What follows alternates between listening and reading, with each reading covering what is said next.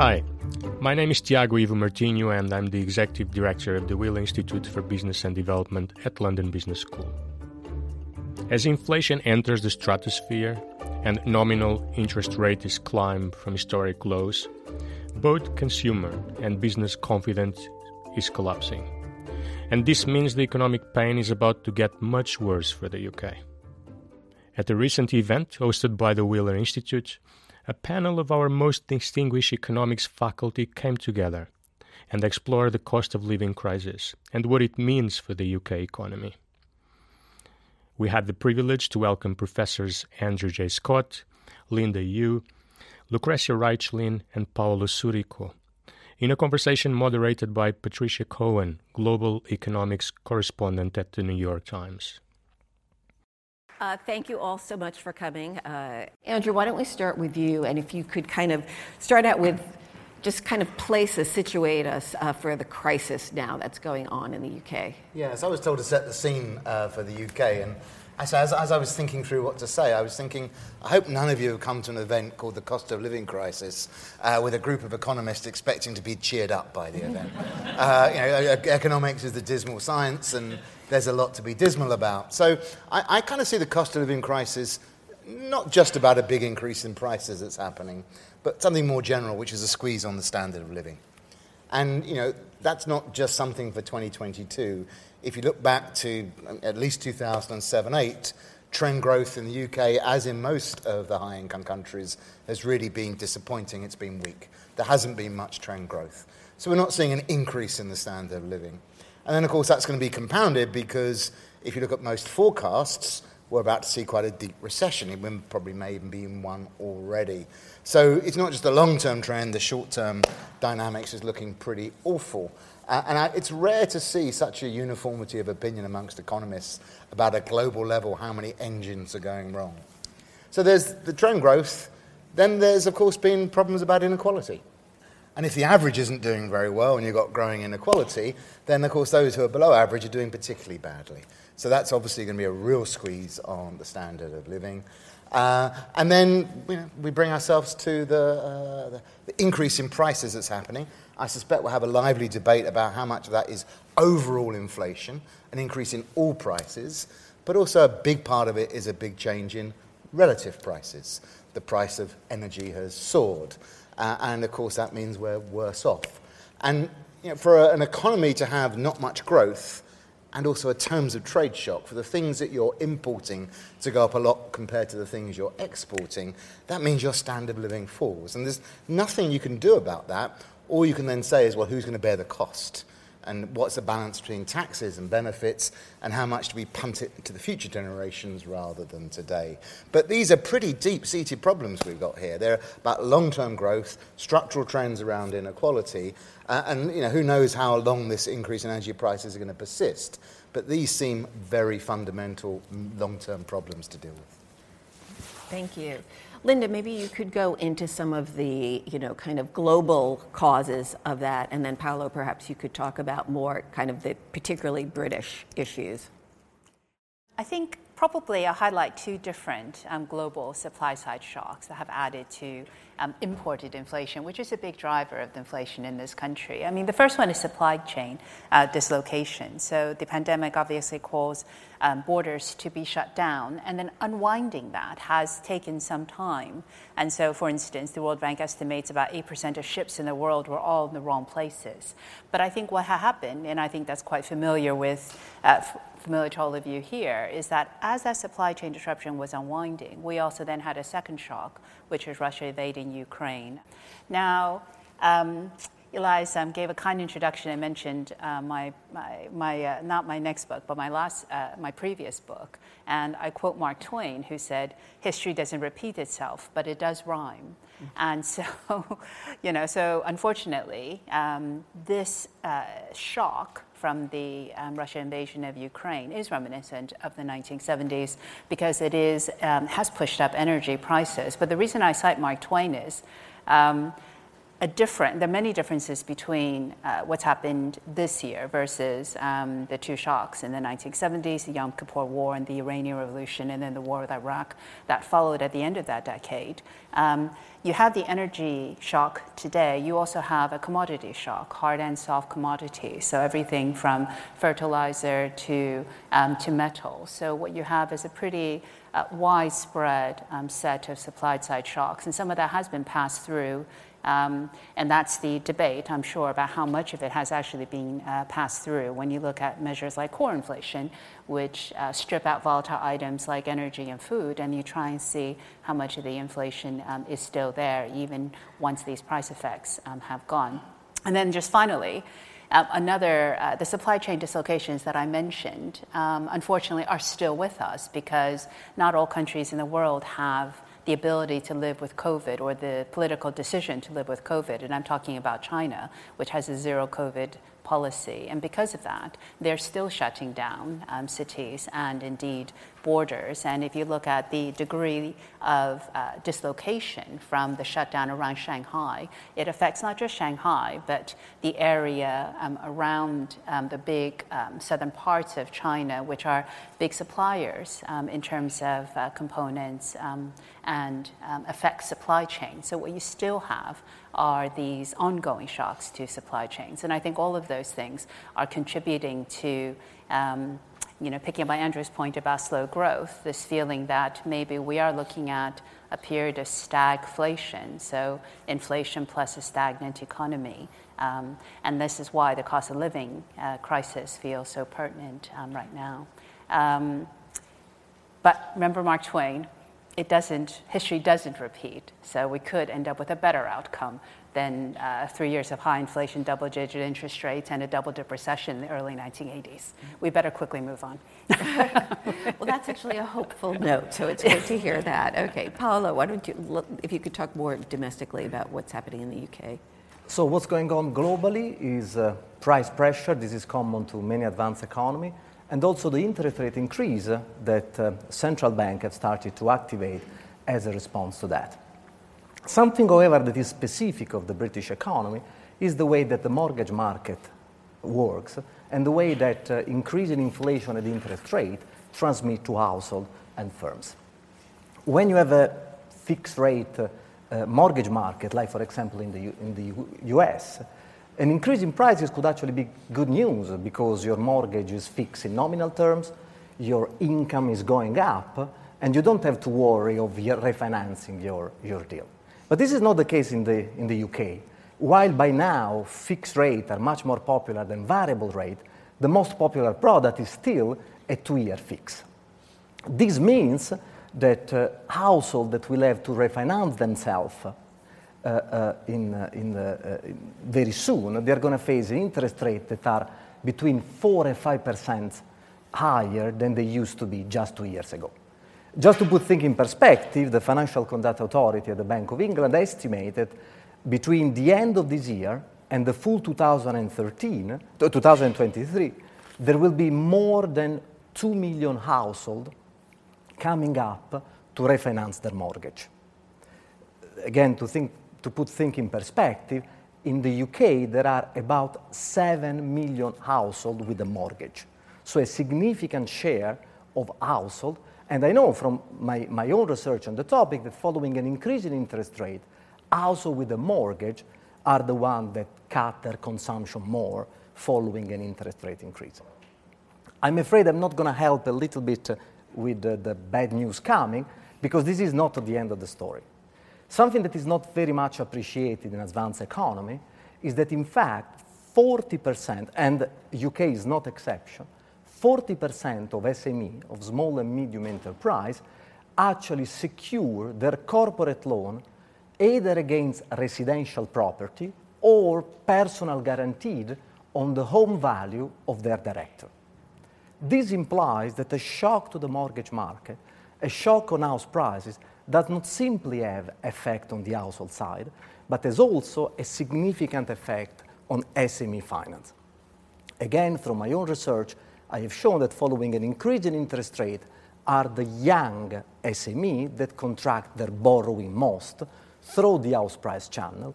And when they cut their corporate borrowing, it also cut their investment. But for the good news, I'm hoping that Lucrezia could help out in the next intervention. Lucrezia, if you could talk maybe about fiscal and monetary policy and, and where we are with that. Okay, so now the situation is pretty bad, as you heard. so that uh, uh, so that means that actually monetary and fiscal policy face very difficult uh, trade-offs. Uh, so let me start with monetary. Um, there has been tightening in the last few months. Actually, uh, some people think that tightening has not been enough, but if you think about it historically, in 12 months, we have seen several increase in interest rate, which now interest rate was zero, is now 3%. And uh, actually, the yield curve has already shifted, so you, you can see that tightening is already working through the economy and making the situation that uh, Paolo uh, described in the mortgage market and SMEs uh, uh, quite, uh, you know, material. Now, of course, there is a discussion on whether uh, you know they have been behind the curve, they should have tightened faster, and you know, as you can see, the Monetary Policy Committee has been split on this issue. Uh, my own view is that actually maybe they have been a little bit late, maybe a few months late, but facing a shock which is fundamentally a terms of trade shock, monetary policy does not have much power. Monetary policy acts through demand is very difficult. I mean, the trade offs facing a supply type of shock are very harsh, so you can actually compute how much would have cost in terms of unemployment uh, to tighten faster. Now, having said that, you know, monetary policy faces uh, incredible amount of uncertainty, which in the UK is much more substantial than in the US and the Eurozone. You can say that in the US, uh, inflation is mostly now driven by demand. Monetary and fiscal policy have been quite expansionary, you know, you know coming out of COVID. In the Eurozone, uh, is mostly in terms of trade uh, shock because the Eurozone is an importer of oil, you know, unlike the US. In the UK, we have had both, okay? So we have had both you know, expansionary monetary and fiscal maybe too long, and then in terms of trade shock. So now, you know, they have to catch up. Another important concern is the interaction between monetary and fiscal policy. I mean, for all of you who live in the, in, the UK, you know that fiscal policy has been all over the place. And uh, in September, we had a very bad episode of, uh, you know, an attempt uh, to, you know, to do unfunded fiscal policy in, in a situation of great uncertainty. We could discuss about the substance of that measure, but clearly the way in which was done and the attack on the governance and the institutional framework of the, of, of the, of the UK was not very constructive. The Bank of England reacted. In my view, that was a success.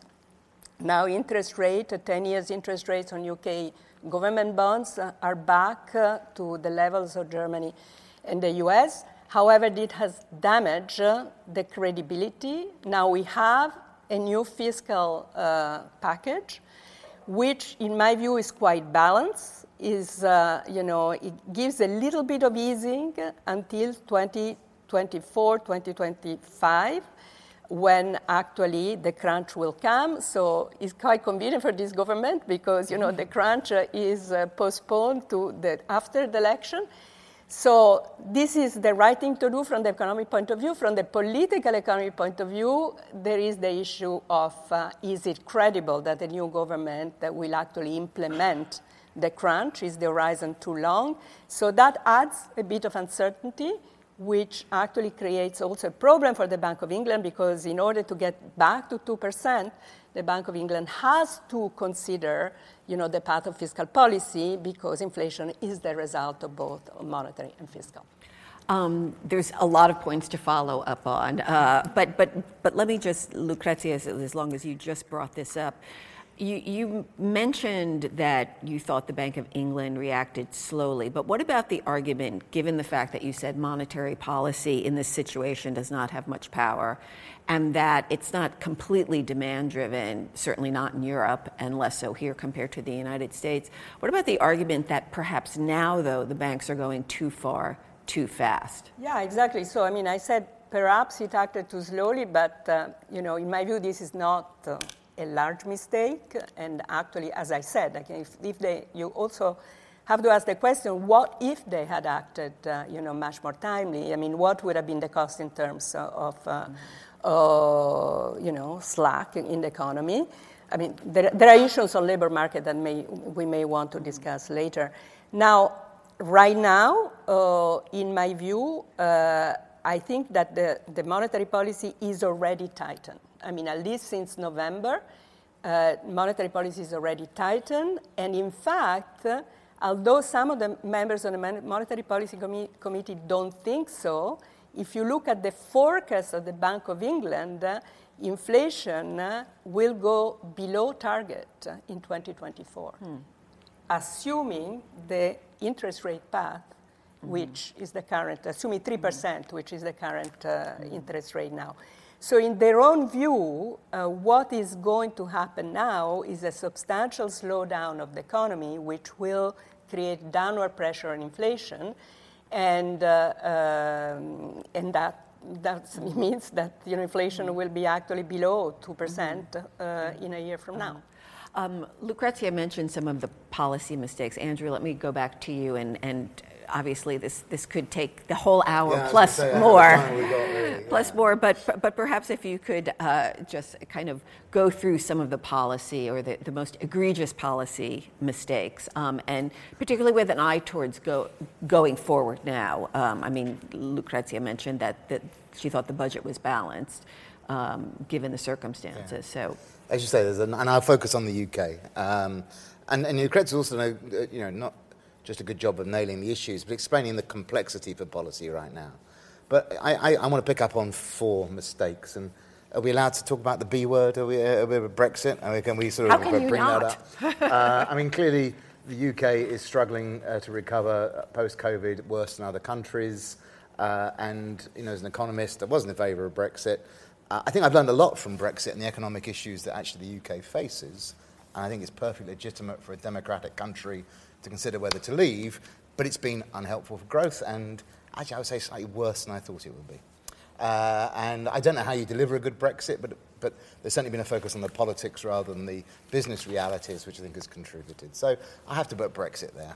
Um, then there was the Truss Kwarteng uh, interlude, um, uh, which I, am going to disagree a little bit. I think there has been more scope for the UK to use fiscal policy, but unfortunately, the way that budget was constructed and presented, it put a target on the UK's back just when global markets were saying, hey, we're worried about financing debt. And so it took away an awful lot of degrees of freedom. It gave more power to the Office of Budget Responsibility. It kind of means with Sunak as Prime Minister, we've got two chancellors running the country. Uh, and so, you know, there's an understandable focus on financial rectitude, but I think there was a bit more wiggle room had we not had that, uh, that budget. Nothing transformative, but a bit more scope.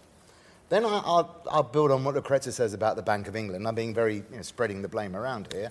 Um, I think they were late to raise interest rates. I slightly disagree with Lucrezia. I think they need to do more. I think there is more signs of inflation in the UK than elsewhere. But there is that uncertainty, and in particular, given how open the UK economy is, the gyrations of sterling are going to have a big impact, both the fall and the more recent increases as the dollar slips back. I think the biggest challenge we've got with monetary policy, and we've all spent a lot of time focusing on monetary policy in our careers, is I don't think we've got a coherent framework about monetary policy. And part of that is monetary policy always struggles with supply shocks. Uh, it, it's, it's not our natural way of thinking about things. Uh, and we've been saying, should we raise interest rates in response to a terms of trade shock? But, you know, the, notion of a Phillips curve seemed to disappear quite some time ago. The notion of using short term interest rates to control the economy disappeared some time ago. And so we've had quite good inflation outcomes until recently, but I'm not sure we can say why. And I think that's a really big problem in how we navigate through a particularly turbulent time. And then I think I'd go back to the fourth and probably the biggest issue. I would say from 2007 8, we thought it was a technical financial crisis, and the solutions were liquidity and technical financial measures. I think it was a problem about growth.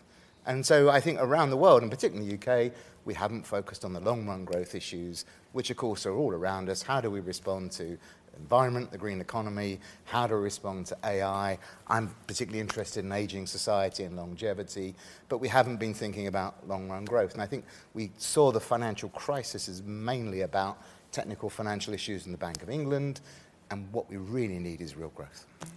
Um, just to pick up on that, and, and Paolo, perhaps, I, I was just going to turn to you because one of the things I w- wanted to ask you about as well is clearly there's a lot of global problems going on. Slow growth is a problem everywhere. But the UK is particularly bad. It's the only one of the G7 countries that has not actually even returned to its pre pandemic levels. Why is growth so slow and productivity so much worse in the UK than other places? So this is an excellent question. I'll, I'll start with that, and then I, want, I would like to add Go a ahead. policy mistake to, to, to the list of, Yes, of there's a, there's a lot of, So that's a to- long list. To be clear, they called it the productivity puzzle. The reason why, after the financial crisis, we have not seen as much as productivity as uh, uh, we would have hoped. Uh, and I must say that unfortunately, the UK is uh, in good company here, uh, in the sense that uh, if you uh, talk to Treasury official, has been in their mind how to stimulate uh, growth, how, what fiscal policy can do about that. Um, again, at the risk of being too, too, too biased by my, my, my own research, the usual recipe for boosting productivity is invest in education, uh, which of course we know works, but it takes generation for this to happen. What I found in my, in my own research is to notice that every time that there is a, a boost in uh, uh, uh, military spending, we also have a boost in productivity. So I started to ask myself what is driven this uh, boom generated by military spending, and what I found is that whenever there is a military spending, a typically military conflict, there is such a boost in public R&D, we generate the seeds for private innovation, which then are followed by a boom in productivity. So we go further and ask ourselves, can public R&D investment be able to generate a boom in productivity even without a war? And luckily enough, we found that it does. So, and I see public R&D as one of those areas that has been cut across the board in many advanced economies, and therefore, based on what we find on 125 years of data, is really where most government could uh, purposely uh, uh, invest, uh, even more than in public investment. Surely, much more effective than public consumption. Investing on public R&D has the potential of boosting productivity. If I may go back to, to, to a policy mistake, simply because join the dots from uh, Mark Twain of History Repeat Itself uh, to the fiscal policy coordination.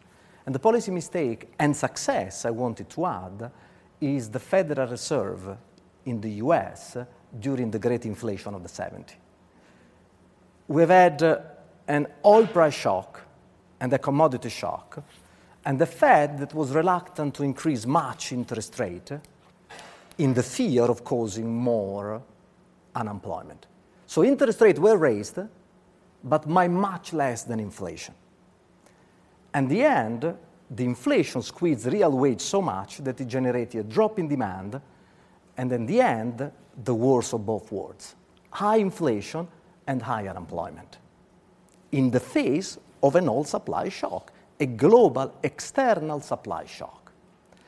How that uh, mistake was reversed was in the early 80s when a new Fed chairman tied interest rate and he got credited for the win over inflation, but actually I don't think this is the full picture because at the same time, the US government engaged into expansionary fiscal policy. So doing at the same time a fiscal policy coordination with a tight monetary policy and an expansionary fiscal policy generated growth for the, for the following 20 years and a very stable and low inflation. Mm-hmm. So, just to follow up on that point, are you then saying, given the comments about fiscal policy before, should actually this government be spending more in terms of investment, whether it's in infrastructure or education, in order to see those productivity gains down the line? This could bring higher productivity, but investment in education and investment in infrastructure historically have not brought the productivity gain that investing in public R&D, mm-hmm. research and development, have brought. Mm-hmm. If you think about the Manhattan Project in the US, DARPA, which has been uh, linked to the creation of the internet, they've all been triggered a wave of innovation in the 15 years after, which has brought a massive improvement in productivity. We have had an example with COVID. Public R&D devoted to developing a new vaccine. Well, the forecast based on my own research is that we are going to see a wave of innovation in the health system that hopefully will bring up productivity in the next 10, 15 years. But public R&D seems to have much more power in generating productivity gain than education or public infrastructure. Comments. okay, we have a war, so we have research and development, uh, and then we have productivity. So that's good. um, I, I, will turn to questions in a moment to the to the audience, but Linda, uh, I, I know the focus here is the UK, but given what's going on in China, it is such a powerhouse global player, uh, both economically in terms of supply chains and, and, and so many other ways. And what we're seeing, aside from some of the, the supply chain issues we, you talked about earlier, but also now the political unrest that's going on, maybe you could just tell us a little bit more about what's happening there and how that's going to uh, kind of ripple across and affect economics over here. Yeah, um, it's a great, um, I think one of the ways in which countries come out of recession is to export. And so having a sense of the global picture is actually, you know, quite critical, especially because China is such an important manufacturing center. So as I said, supply chain disruptions there have um, implications for our terms of trade shock here. Um, so I think the, you know, uh, China is um, a, a dozen contradictions before breakfast. So half the things I say will contradict the other half of the things that I'm going to say. So you have um, Xi Jinping taking on an unprecedented third term. There is a risk of over centralization of economic policy decisions, which goes against how China has been successfully growing um, over the past 40 years. However, under Xi Jinping since 2012, it's also the case that private companies went from having a very small share of the market to over half of the biggest companies in China are now private companies. And so that is a massive contradiction and one in which, um, if the current pattern continues, suggests that um, a lot of the, uh, the growth that we've seen in China could now shift to domestic companies innovating more, selling to the domestic market, and a degree of fragmentation. So, what does this mean for the rest of us? China's zero COVID policy is gradually being relaxed, but it does, um, it still does uh, impact um, its growth. And so, um, if we're looking to the rest of the world um, to help uh, us uh, come out of the recession and export, I think China is going to be weaker um, than probably the United States um, in the coming uh, couple of years. However, over the kind of longer term, if we have this greater fragmentation because China is more focused on domestic demand, has its own innovation and own standards, I do think overall that could um, itself generate uh, challenges around trade and potentially um, you know, make it harder for the UK as a trading nation to, uh, to maneuver this kind of system, given that our um, alliance is, uh, is with the United States, or what's becoming now called the Global West. Um, I told Gideon Rachman that I would use that term more because he, he's coined it. So, um, so I think, um, so I think you know, having uh, we follow the United States very closely here, and I think it is worth following um, China as well as the two main engines of growth because it will affect um, what happens here. Um, and then, um, if I could just add to what Andrew said about uh, everybody wants to add to policy mistakes. I'm actually going to tell a joke, which is um, it was reported, I think, in the uh, in the press, probably in the New York Times as well, that. Um, uh, about Kwasi Kwarteng. So I was, um, I was in uh, Washington for the IMF um, World Bank annual meetings, and uh, he was flying back at the end of the week. And uh, and he had a hard time finding a flight because um, nobody wanted the then Chancellor Kwasi Kwarteng anywhere near business or economy. Economists are not known for our jokes, just, you know. Thank you. All right, I'm going to uh, t- both take questions from the audience. I'm also here on our online audience. Is there somebody with a mic, perhaps, that can bring a mic around? Great, thank you. So let's start with this gentleman over here. And I'm going to please ask people to, to please uh, questions and not statements and, and short, just so we can get as many people uh, sure. participating as possible. Thank I'm you. Simon Hills. I left this august institution 42 years ago. So I've, I've, worked in the city ever since. So I've seen a few crises. Um, I'm just wondering, I'm going to be a bit contrarian here and wonder if we're, uh, we should challenge ourselves to think this, is this actually a crisis or is it a challenge? I totally agree with Andrew about issues around structural inequality and uh, the poor growth we've experienced in the UK, but we, we're not, not, actually seeing um, member banks that I speak to impairments uh, ticking up substantially, other than in you know the 25-year-old credit card uh, category, which I think the New York Times picked up in the states as well. So, crisis or challenge? Mm-hmm. Well, I mean, uh, I don't know the difference between uh, a crisis is a challenge, uh, so you know, or an opportunity. We are challenged. Maybe we have an opportunity. Okay, so that uh, the opportunity is what uh, you know. Uh, both Andrew and and Paolo talked about the fact that we need. Public spending for long-term objectives like productivity, which is number one problem in the UK, the question there that maybe we haven't touched upon yet is, uh, uh, I mean, this require more public debt, and more public debt, if you think that this is going to buy you future growth, that's good. We have had in, you know, the past decades, uh, uh you know, a very favorable situation in which the growth rate of the economy was larger than the real interest rates at which you know public uh, the sovereigns finance themselves. So the question is what's going to happen in the next decades. And you know, so to, in order to understand whether we could actually you know get this opportunity and do all this R&D and all these things that you want to do, is really very much depend on that kind of gap between the real interest rate and, uh, and rate of growth. Now, it turns out that that gap, okay, so when we have that gap, that means that actually the gov- government uh, enjoys some seigniorage, some privilege of running, uh, you know, running debt and, you know, and also running deficit so that, uh, and the question whether the government can actually benefit from that privilege really depends on the credibility of the government. This, there is plenty of historical uh, studies that show that. And uh, one issue in the UK is exactly that credibility. And I think I agree with Andrew that the, the problem in September was not so much the unfunded spending, but the fact that it was done in a way that was completely non credible, okay? Discrediting the Bank of England, discrediting the OBR, and so on and so forth. So I think the UK has a problem of governance, and I think this is very challenging.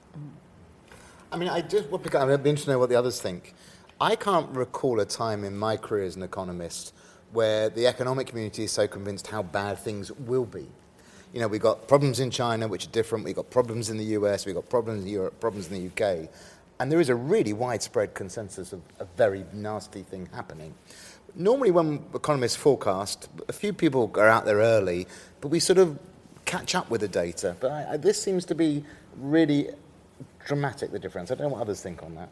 Greta, you, you spent a lot of time forecasting. What's your view? I don't do forecasting. I do only forecast of the present, you know, or the past, or the past.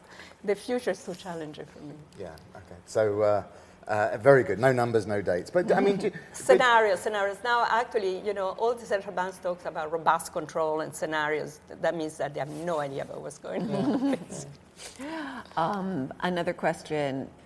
Uh, that gentleman in the back. Thank you so much. Uh, I'm just trying to understand the sectoral impact, particularly of hospitality and the tourism sector because of this, because after pandemic or during pandemic, they were the most impacted sectors. Is there anything that you could highlight as a headline message that will be helpful? So there is a very strong empirical regularity uh, that we have observed across uh, most of the previous recession. The first thing that households tend to cut are non essential. If you look at the Bank of England survey, both across households and across firms, cutting spending on non essential is ranked even higher than anything to do with the food or energy or things that you may think are more associated with the current price spike that we receive, that, that, that we are seeing. Hospitality is one of the sector uh, that more like cinema, theater, dining out, which are the first thing that we know households tend to cut in terms of their spending. Something that is not appreciated, however, is that non-essential sector, like hospitality, tend to employ a much larger share of low-income households. Those are the same people that not only are more at risk of losing their job, but also the one whose spending directly depend on how much they earn. And this goes back also to your question, when a challenge become a crisis. Once you see it, it's probably too late. But if history serves as a guide for looking forward, you can expect, and we are already seeing the first sign of this, that non-essential sector, non-essential spending is dropping. If that one is going to be considerable as a way of people defending their standard of living, so cutting what is not essential, going on lower quality of the same kind of grocery, this is going to be felt more by those low-income households whose consumption is more directly linked to how much they earn, and then you get an amplification that may be really large in quantitative terms for aggregate demand. Mm-hmm. So, so let me ask here to follow up on that. We haven't really talked about the labor situation in the UK, and there has been clearly a labor shortage here, partly due to Brexit, um, and certainly very uh, obvious in the hospitality sector. And there's been lots of reporting how restaurants can't even stay open all the hours. So, will that, in a way, serve as perhaps a, a you know, hedge against some of the unemployment or the downside effects of, of the slowdown, particularly in sectors like hospitality?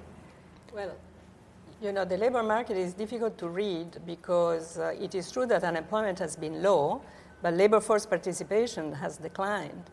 And so the UK is facing a situation which is very similar to the US, in which post COVID, people have not gone back to work.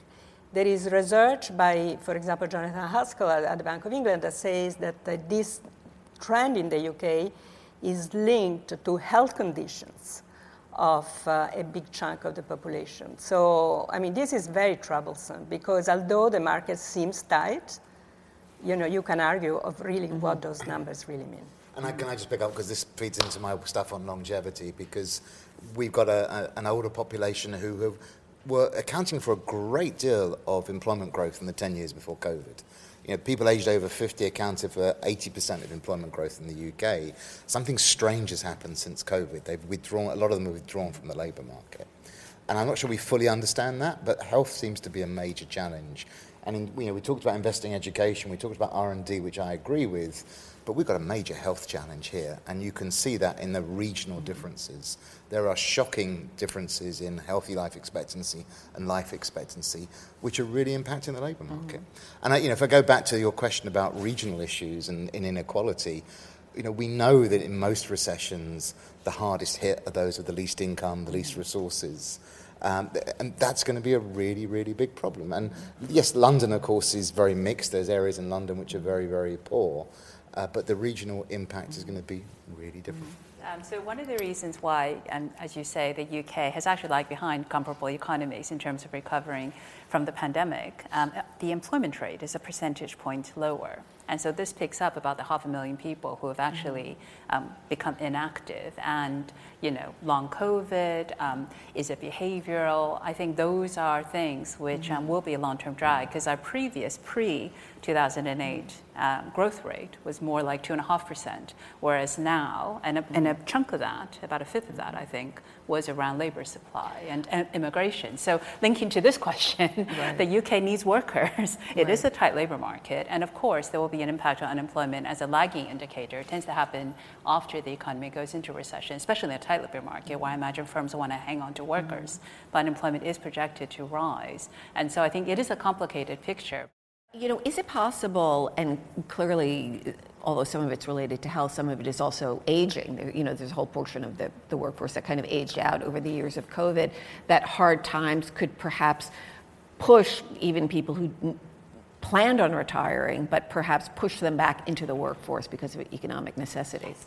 Yeah, I, I, I, I mean, I, I, say it's a mystery to me why so many people left the labour market. And I think we're still trying to work it out. I think it may be also people realise that it was uh, cheaper not to go to work than they might have thought previously. They might have uh, uh, get a different view. But w- we already knew before COVID that one in five people unretired. Mm-hmm. And I suspect we'll see that as a trend. Because, mm-hmm. yeah, if, you know, we're living longer lives. If the income growth is less, you've got to bring more lifetime mm-hmm. income in. It, it has to be working mm-hmm. for longer. Over there, that question, yes. Hi, uh, I'm Rajesh Chandy. I'm one of the academic directors of, uh, of the Wheeler Institute. Thank you. This has been extremely enlightening. Um, a question so, you've given a, a, very rightly sobering perspective on the, uh, on the future, or at least uh, the present. Uh, and some glimmers of hope in the medium term. Paolo, you mentioned 15 years from now, perhaps we'll see the uh, benefits of uh, COVID related expenditures and so on.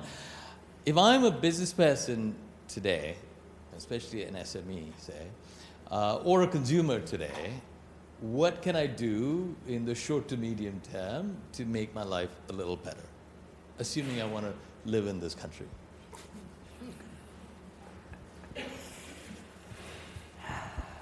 It's like you've stumped, you've stumped the panel. so, so, you're asking whether we have a silver bullet. I mean, what we have seen uh, uh, is that uh, the, the firm that is innovated most. Uh, so what we typically observe uh, in the cohort of young firm is a very striking regularity. 50% of them do not survive the two, three years.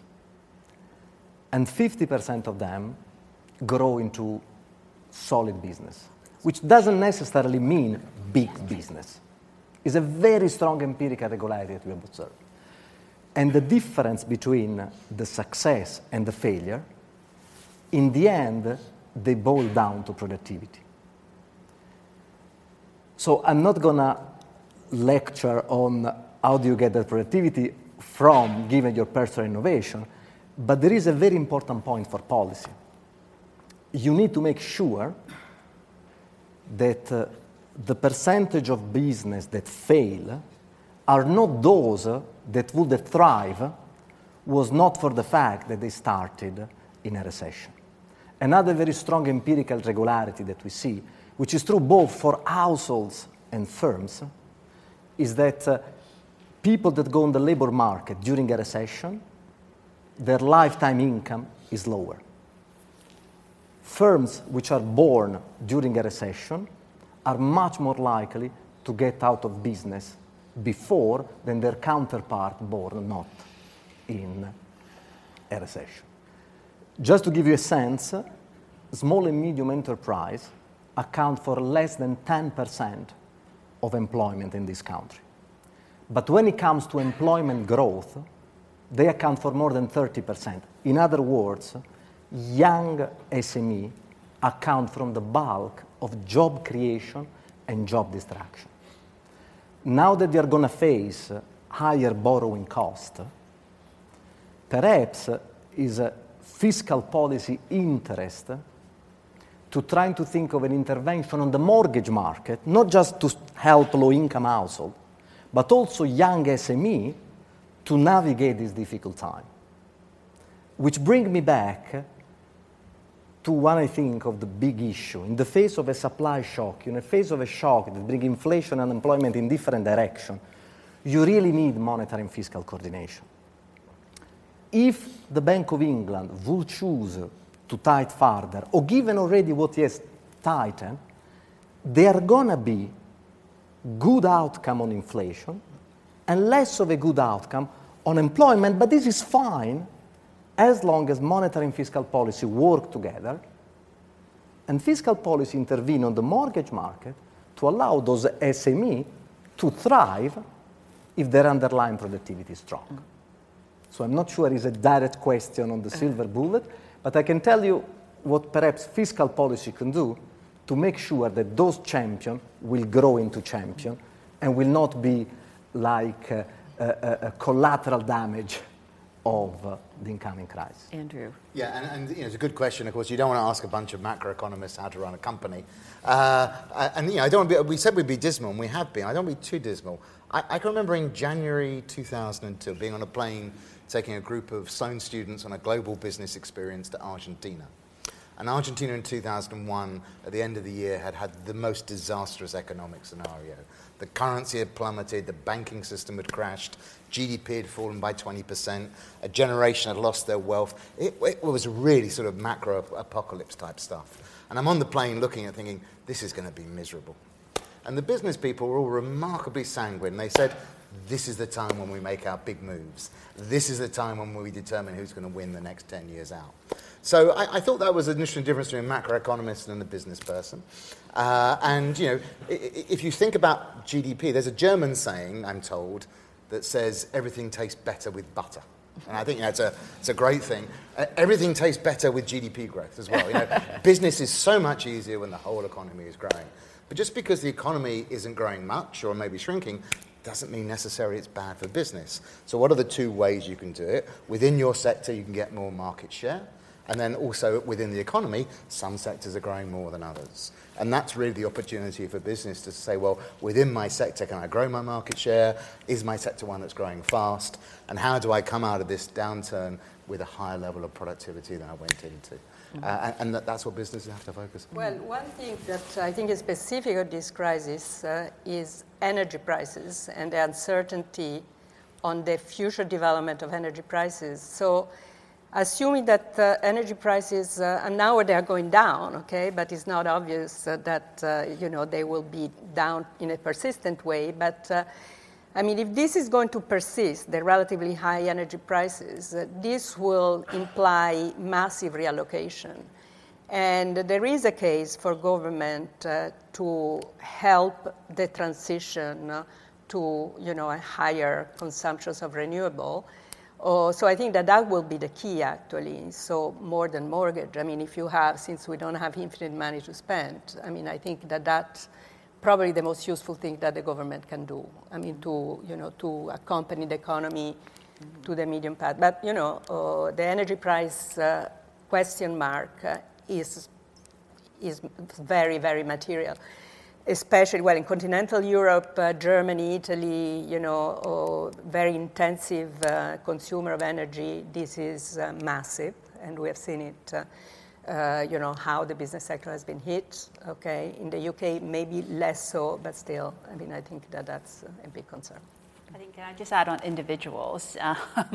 So um, it's it's going to be it's going to be tough for a lot of people. So I think probably the same kind of lessons from companies you could apply to your own households, which is watch costs. And we've already heard about um, the fact that people do cut back. So obviously, for the equivalent for companies in a recession is to watch your bottom line. But the the other side of that is that you invest. So you should invest in yourself. You should invest to become more productive. You should try and enhance your skills because all of those things will help you come out the other side better. Because where there's a bust, there will be again a boom. Um, and then a practical tip, which is um, so in this country, at some point, uh, it's a scenario, it's, it's not a, according to National Grid, it's not a high likelihood, but there is a likelihood that on a dark Tuesday in February, between the hours of 4 to 7, there will be a power cut. So just brace yourself, charge your devices um, before February. Uh, okay, I, I, we're, we're a couple minutes over one o'clock, so I think we're just going to have time for one more. Yes, the, but the, the, the, timekeeper is telling me. Last question, and, and please, if you could quickly. Sure. It's a really quick one. Um, should banks be better regulated to make sure they're passing through savings rates and capping interest rates on loans and debt for businesses and individuals? Should banks be better regulated to make sure they're passing along savings and such? Well, I mean, one, one question that uh, uh, the gentleman there asked, I mean, about banks, uh, I mean, I think that the fact that banks today are much more capitalized than what they were in 2008 has been very helpful. So I would say, in that, in that sense, bank, uh, I mean, that piece of regulation has actually helped. There is another question which I don't think is really about uh, passing uh, uh, the interest rate, but more about uh, you know mar- how market is regulated, and uh, and you know we have seen uh, quite a lot of liquidity squeezes. Well, we have seen a massive one in September in, in the UK, but we have seen it in the US as well. And there is a question of whether this liquidity episodes uh, which threaten financial stability, even in a world in which there are abundant reserves, uh, is actually the, the result of uh, bad regulations uh, after 2008. And I think this is an open question which I think the Financial Policy Committee will have to address. But I'm not sure that uh, there is an issue of regulation uh, in terms of pass through from the policy rates to the lending rate. Um, well, I think uh, there's so much more to talk about, but unfortunately, we're out of time. Um, I want to thank our panelists and everyone who participated online and here. And if you did find the forecast uh, for the future very depressing, keep in mind that one thing economists, as is everyone else, are really terrible at is forecasting the future. So, so perhaps that's the glimmer of hope.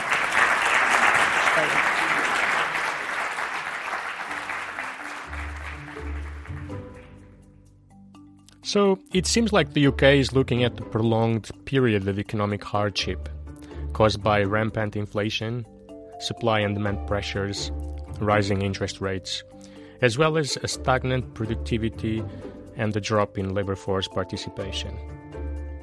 Perhaps not the most optimistic outlook, but hopefully you found it a comprehensive conversation bringing together different viewpoints of economics.